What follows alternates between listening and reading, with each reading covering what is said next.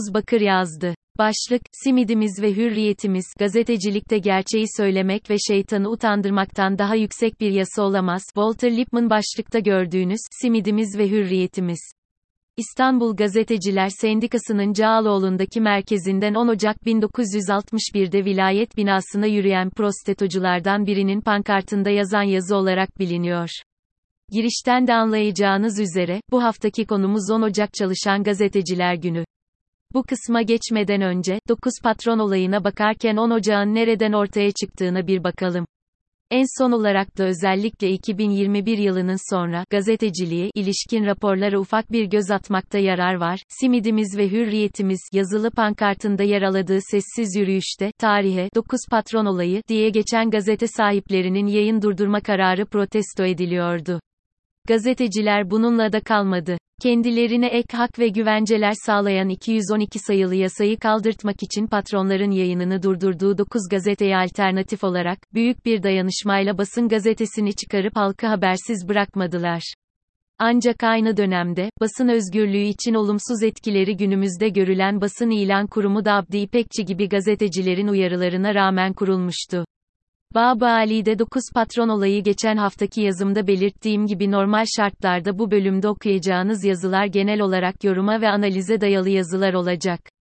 Ancak bu sefer, 10 Ocak Çalışan Gazeteciler Günü'ne ilişkin kaynak alabileceğimiz Ankara Üniversitesi Gazetecilik Bölümünden Hasan Üstün'ün, Profesör Doktor Korkmaz Alemdar'ın danışmanlığında 2000 yılında yayımladığı, Baba Ali'de 9 Patron Olayı, başlıklı tezinden bazı bölümleri direkt olarak sizlerle paylaşmak istiyorum. İktidara geldikten sonra basınla flört dönemi fazla uzun sürmeyen Menderes hükümeti, 1956'da, basın yoluyla ve radyo ile işlenen suçlar kanununun kapsamını genişletti etti.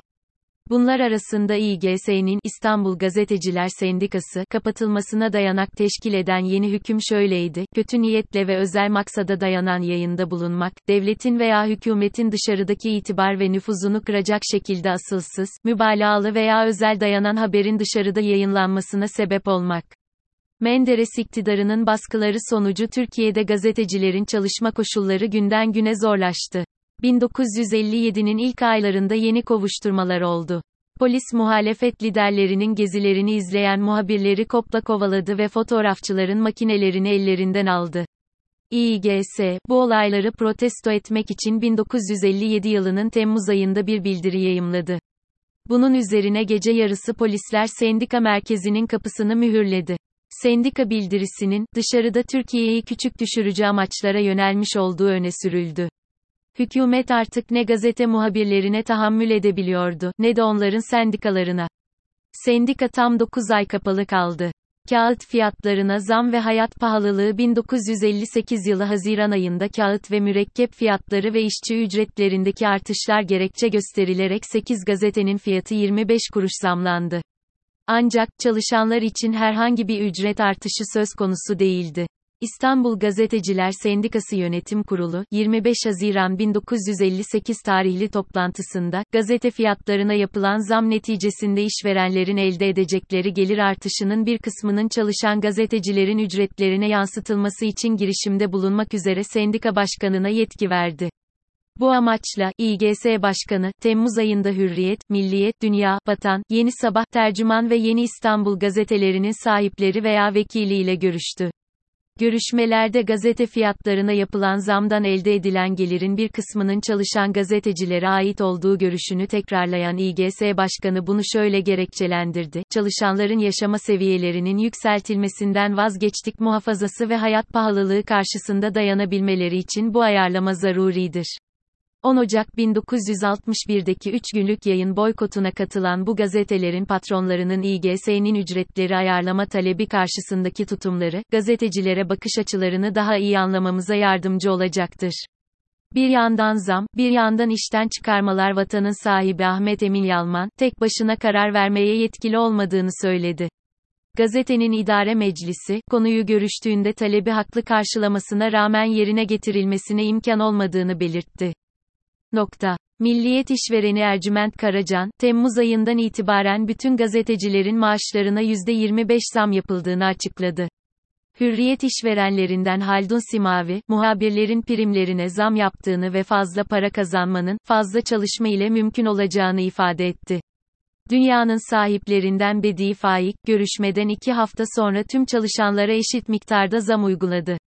Yeni Sabah'ın sahibi Safa Kılıçlıoğlu, İstanbul Gazeteciler Sendikası gibi bir kuruluşu tanımadığını ve yapılacak herhangi bir zam talebinin kendi işlerine, lüzumsuz, haksız ve yetkisiz bir müdahaleden başka bir şey olmayacağını, ifade etti.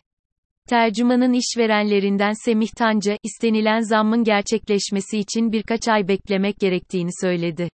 Yeni İstanbul işvereni ile Avrupa'da olduğu için görüşülemedi.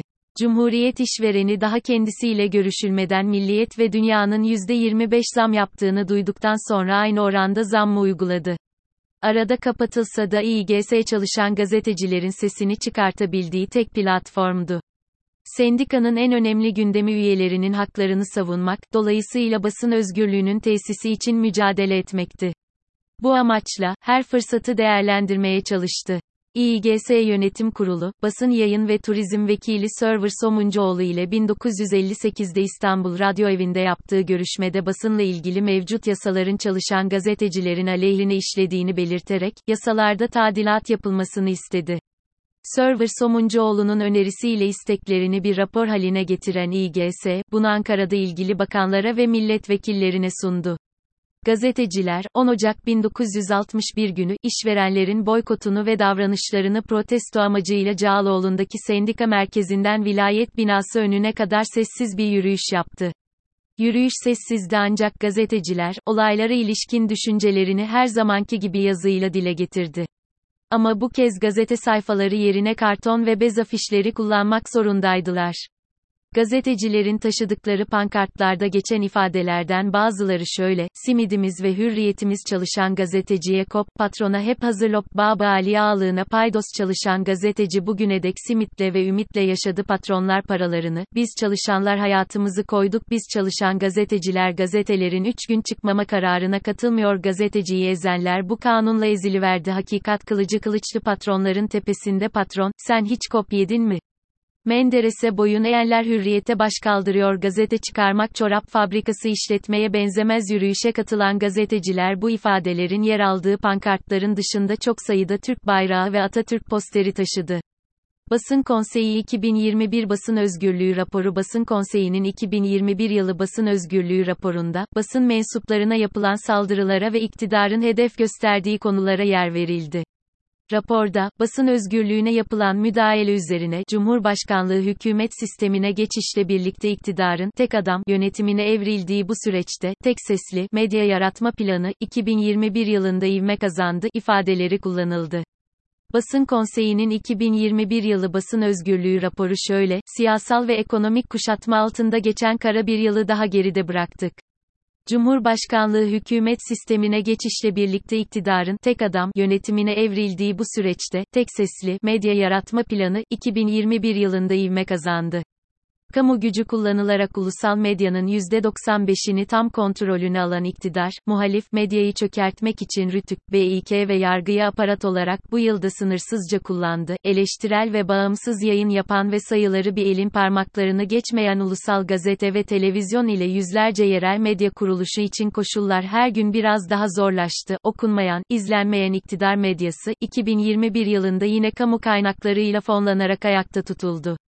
Bunlar Rütük'ün idari para ve BİK'in resmi ilan kesme cezalarından muaf, eleştirel ve bağımsız yayın yapan medya kuruluşları ise Rütük ve BİK cezaları, artan girdi maliyetleri ve uydu kiraları karşısında yaşam savaşı vermeye devam etti. Türkiye'de yayınlanan gazete ve televizyon sayısı bir iki yıl içinde neredeyse yarı yarıya azaldı. Gelinen noktada medyanın 2021 tablosu böyle gözler önüne serildi. Yıldız kapanan gazeteler ve televizyonlar, yıldız işsiz kalan 12 bini aşkın basın emekçisi ordusu, yıldız gözaltına alınan, yargılanan, mahkum edilen gazeteciler, yıldız saldırıya uğrayan, sokak eşkıyalarınca öldüresiye dövülen gazeteciler. Yıldız gazetecileri hedef alan polis şiddeti, Yıldız habere erişimin kamu gücüyle engellenmesi, Yıldız ifade ve basın özgürlüğünün hiç olmadığı kadar kısıtlanması, Yıldız halkın, haber alma ve gerçekleri öğrenme hakkından mahrum bırakılması. Demokrasilerde bu KABULLENİLEMEZ Türkiye'de medyanın maruz kaldığı antidemokratik uygulamalar elbette uluslararası alandaki karnesine de zayıf not olarak yansıdı. İşte bu yılki karnemiz, Yıldız 2021 Dünya Basın Özgürlüğü Endeksinde 180 ülke arasında 153. sıradayız. Yıldız Uluslararası Hukukun Üstünlüğü Endeksinde 139 ülke arasında 117. NCI sıradayız. Yıldız Dünyada cezaevinde en fazla gazetecinin olduğu ülkeler sıralamasında, cezaevindeki gazeteci sayımız 37'den 17'ye düşse de yine 6. Enciyiz. Yıldız Dünya Demokrasi Endeksinde 167 ülke arasında 110. sırada hibrit rejimler kategorisi endeksisindeyiz. Liberal Demokrasi Endeksinde ise 179 ülke arasında 149. sırada otokrat seçim demokrasisinde bulunuyoruz. İnternette özgürlük raporunda özgür olmayan ülkeler arasında yer alıyoruz. Bu durum, demokrasiyle yönetilen hiçbir ülkede kabul edilemez. O nedenledir ki Türkiye Uluslararası Demokrasi Ligi'nde her yıl biraz daha geriledi ve bu karneyi asla hak etmedi. İktidarın medyaya bakışı medyanın %95'ini tam kontrolü altında tuttuğu iktidar, söz dinleyen, emir komuta içinde manşetler atan, yayınlarda iktidar övgüsü eksik etmeyen gazete ve televizyonlara desteğini sürdürürken, geride kalan %5'in susturulması için elinden geleni hayata soktu. Sosyal medya için ise, iktidar, düşman hukuku anlayışı ile yasal düzenleme yapıp susturma planlarına devam etti. 2021 yılı içinde iktidarın medyaya dönük uygulamasından bazılarını şu başlıklarla özetlemek mümkün. Yıldız Cumhurbaşkanlığınca yayınlanan tasarruf genelgesinde kamu kuruluşlarına günlük gazete alımı yasaklandı. Yıldız basın toplantıları hülle oyununa döndü. Yıldız cevapları önceden hazırlanıp promptere yüklenen sorular yandaş medyanın muhabirlerinin eline tutuşturularak sorduruldu. Yıldız gazetecilik hükümet memurluğu gibi görüldü. Yıldız iktidar medyasının gazeteleri tek merkezden atılan atılan manşetlerle hükümet bülteni, televizyonlar propaganda aygıt oldu. Yıldız bağımsız ve eleştirel yayın yapan medya, muhalif görülerek ötekileştirildi. Yıldız kamu kurum ve kuruluşlarının reklamları, satmayan okunmayan iktidar medyasına aktarıldı. Muhalif medyaya tek kuruş verilmedi. Yıldız demokrasilerde yasama, yürütme ve yargının yanında dördüncü kuvvet olan basın bu iktidar mensuplarınca, emir komuta ile hareket eden propaganda aracı olarak görüldü. Bir de söylem var ki onlardan birkaçını şöyle kayda geçirmek mümkün. Yıldız Cumhurbaşkanı Cuma namazı çıkışında cami kapısından konuşup Türkiye'nin en yüksek tirajlı gazetesi için, gazetesini okumuyorum. Kimse de lüzumsuz yere buna para verip almasın, dedi. Yıldız TBMM Başkanı Mustafa Şentop, kendisiyle ilgili haberini beğenmediği gazeteye ve okurlarına, topal atın, kör alıcısı olur, diye hakaret etti. Yıldız İçişleri Bakanı, gizli ilişkilerini ortaya çıkaran ve tarihi Cumhuriyet ile özdeş gazeteye, gazetesi. Sizin tarihiniz derin, kirli ilişkiler tarihidir, dedi. Bu durum, sınır tanımayan gazeteciler örgütü, RSF, raporunda, Türkiye Cumhurbaşkanı basından hoşlanmıyor ya da daha doğrusu sadece ona itaat edip övgüde bulunandan hoşlanıyor, ifadeleriyle anlatıldı. Uluslararası raporlarda, basın üzerinde baskı oluşturan liderlerin açıklandığı listede, dünyadaki 37 devlet ve hükümet başkanı arasında Erdoğan da yer aldı. Muhalif medyaya engel iktidarın çıkarını önceleyen, bu nedenle de itibarı ve etkinliğini yitiren medya kuruluşlarına ve mensuplarına devletin tüm olanakları seferber edilirken, halkın çıkarlarını önceleyen bu nedenle de okunan ve izlenen, muhalif, medyanın etkinliğini kırmak için her türlü engel çıkarıldı. Yıldız İletişim Başkanlığı, keyfi uygulamayla beğenmediği yüzlerce gazetecinin basın kartını bir neden bulup iptal etti.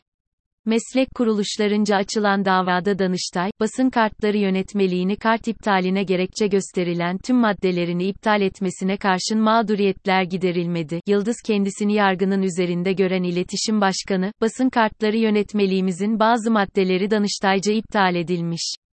Görevde olduğumuz sürece gazetecilik adı altında terörizm propagandası yapanlarla mücadele edeceğiz. Terör seviciler boşuna sevinmesin, diyerek yargıya da kafa tutup meydan okuyabildi. Yıldız Anıtkabir'de milli günlerde düzenlenen törenlerde muhalif medyaya akreditasyon uygulandı. Nokta. İktidar medyasına sonuna kadar açılan törenleri, muhalif medyanın izlemesi yasaklandı.